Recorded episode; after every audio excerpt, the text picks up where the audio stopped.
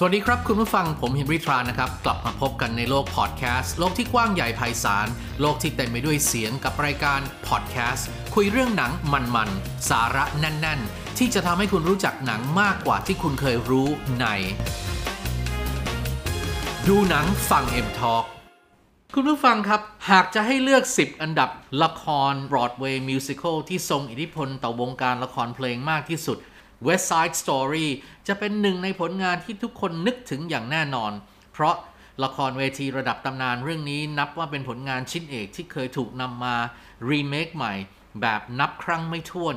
มีโปรดักชันเปิดแสดงทั่วโลกมากถึง 50,000 แห่ง และว่ากันว่าในรอบหนึ่งปีจะมีผู้คนนำเอามาทำการแสดงซ้ำมากถึง 250 ครั้งทั่วโลก หรือแม้แต่นำมาดัดแปลงเป็นเวอร์ชันหนังในปี 1961 ก็ยังโด่งดังเป็นพลุแตกไปทั่วโลกมาแล้วเช่นกัน โดยเป็นหนังที่ทำรายได้สูงสุดในปี 1961 และคว้ารางวัลออสการ์มาถึง 10 รางวัล จากการได้รับการเสนอชื่อเข้าชิง 11 รางวัล แต่ทราบหรือไม่ว่า เมื่อครั้ง West Side Story เปิดตัวครั้งแรกที่บรอดเวย์มันกลับแปกสวนทางกับคำชมของเหล่านักวิจารณ์ เพราะผู้ชมไม่เก็ต และละครเพลงไม่ทำเงิน จนต้องปิดตัวอย่างน่าเสียดาย หลังจากที่เปิดแสดงไปได้เพียงแค่ปีเดียวเท่านั้น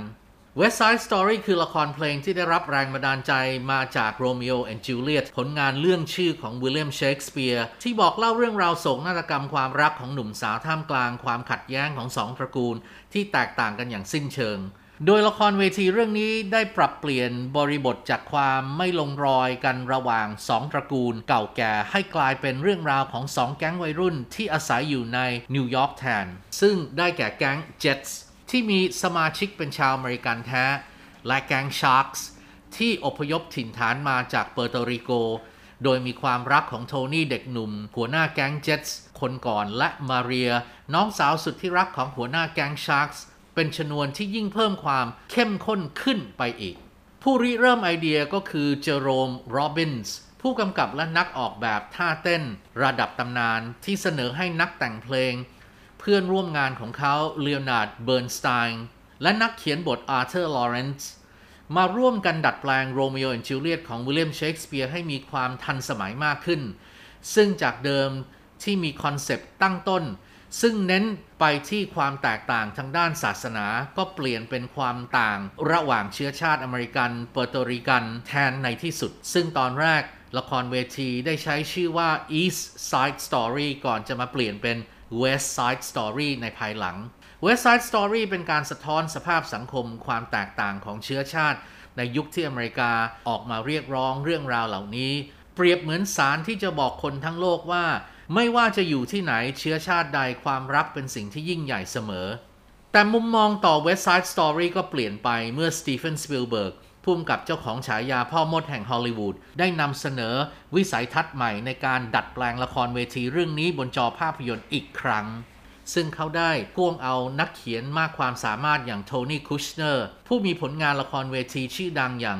Angels in America มาร่วมดัดแปลงบท จนทำเรื่องราวให้ยิ่งเข้มข้นและมีความสมเหตุสมผลมากขึ้นไปอีก โดยได้นักแสดงสาวราเชลเซกเลอร์ที่เตรียมรับบท Snow White ในหนัง Snow White and the Seven Dwarfs ของ Disney มาประกบคู่กับ Ansel Elgort พระเอกหนุ่มจาก Baby Driver ยิ่งทำให้น่าดูมากขึ้น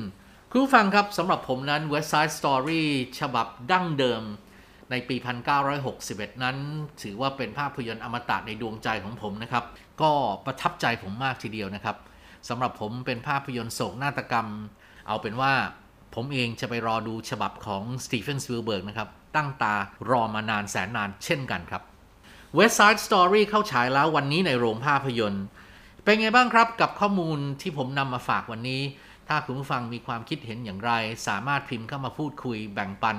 หรือสอบถามได้นะครับ และเราจะเลือกนำมาตอบกลับใน EP ต่อๆไปโปรดติดตาม แล้วก็มาถึงช่วงตอบคอมเมนต์จากทางคุณผู้ฟังที่ได้มีการแลกเปลี่ยนความเห็นไว้ที่คลิปพอดแคสต์ทางช่อง YouTube ของ Major Cineplex นะครับใน EP 52 ที่นำเสนอเรื่อง The Boss Baby 2 เช็คเลยพฤติกรรมเข้าข่ายเด็กอัจฉริยะเป็นอย่างไร มีคอมเมนต์ที่น่าสนใจดังนี้นะครับ คุณเตวิททานบอกว่าสุดยอดครับแอนิเมชันเรื่องนี้สนุก The Boss Baby Family Business เด็กฉลาดป่วนน่ารักดีครับ ดูสบายๆ รอชมครับ ผมเองรู้สึกอยากจะดูหนังเรื่องนี้มากเลยนะครับ คอนเซปต์ตั้งแต่ภาคแรกจ๊าบทีเดียวครับ ก่อนจากกันวันนี้เรามีข่าวประชาสัมพันธ์จากทาง Major Cineplex มาฝากกับ Major Popcorn Delivery พ็อปคอร์นสุดหอมอร่อยสดใหม่ เหมือนทานที่โรงหนังเสิร์ฟความอร่อยส่งตรงถึงบ้านสะดวกสั่งง่ายผ่านแอป Delivery มากมาย เช่น Line Man Grab Food Food Panda และ Air Asia Food สามารถดูรายละเอียดเพิ่มเติมได้ที่ www.majorcineplex.com นะครับ และถ้าคุณผู้ฟังท่านใดไม่อยากพลาดฟัง EP ใหม่ๆ อย่าลืมกด subscribe เพื่อติดตามพอดแคสต์ดูหนังฟัง M Talk ที่จะมาพบกันทุกวันพฤหัสบดี วันนี้ขอลาไปก่อน สวัสดีครับ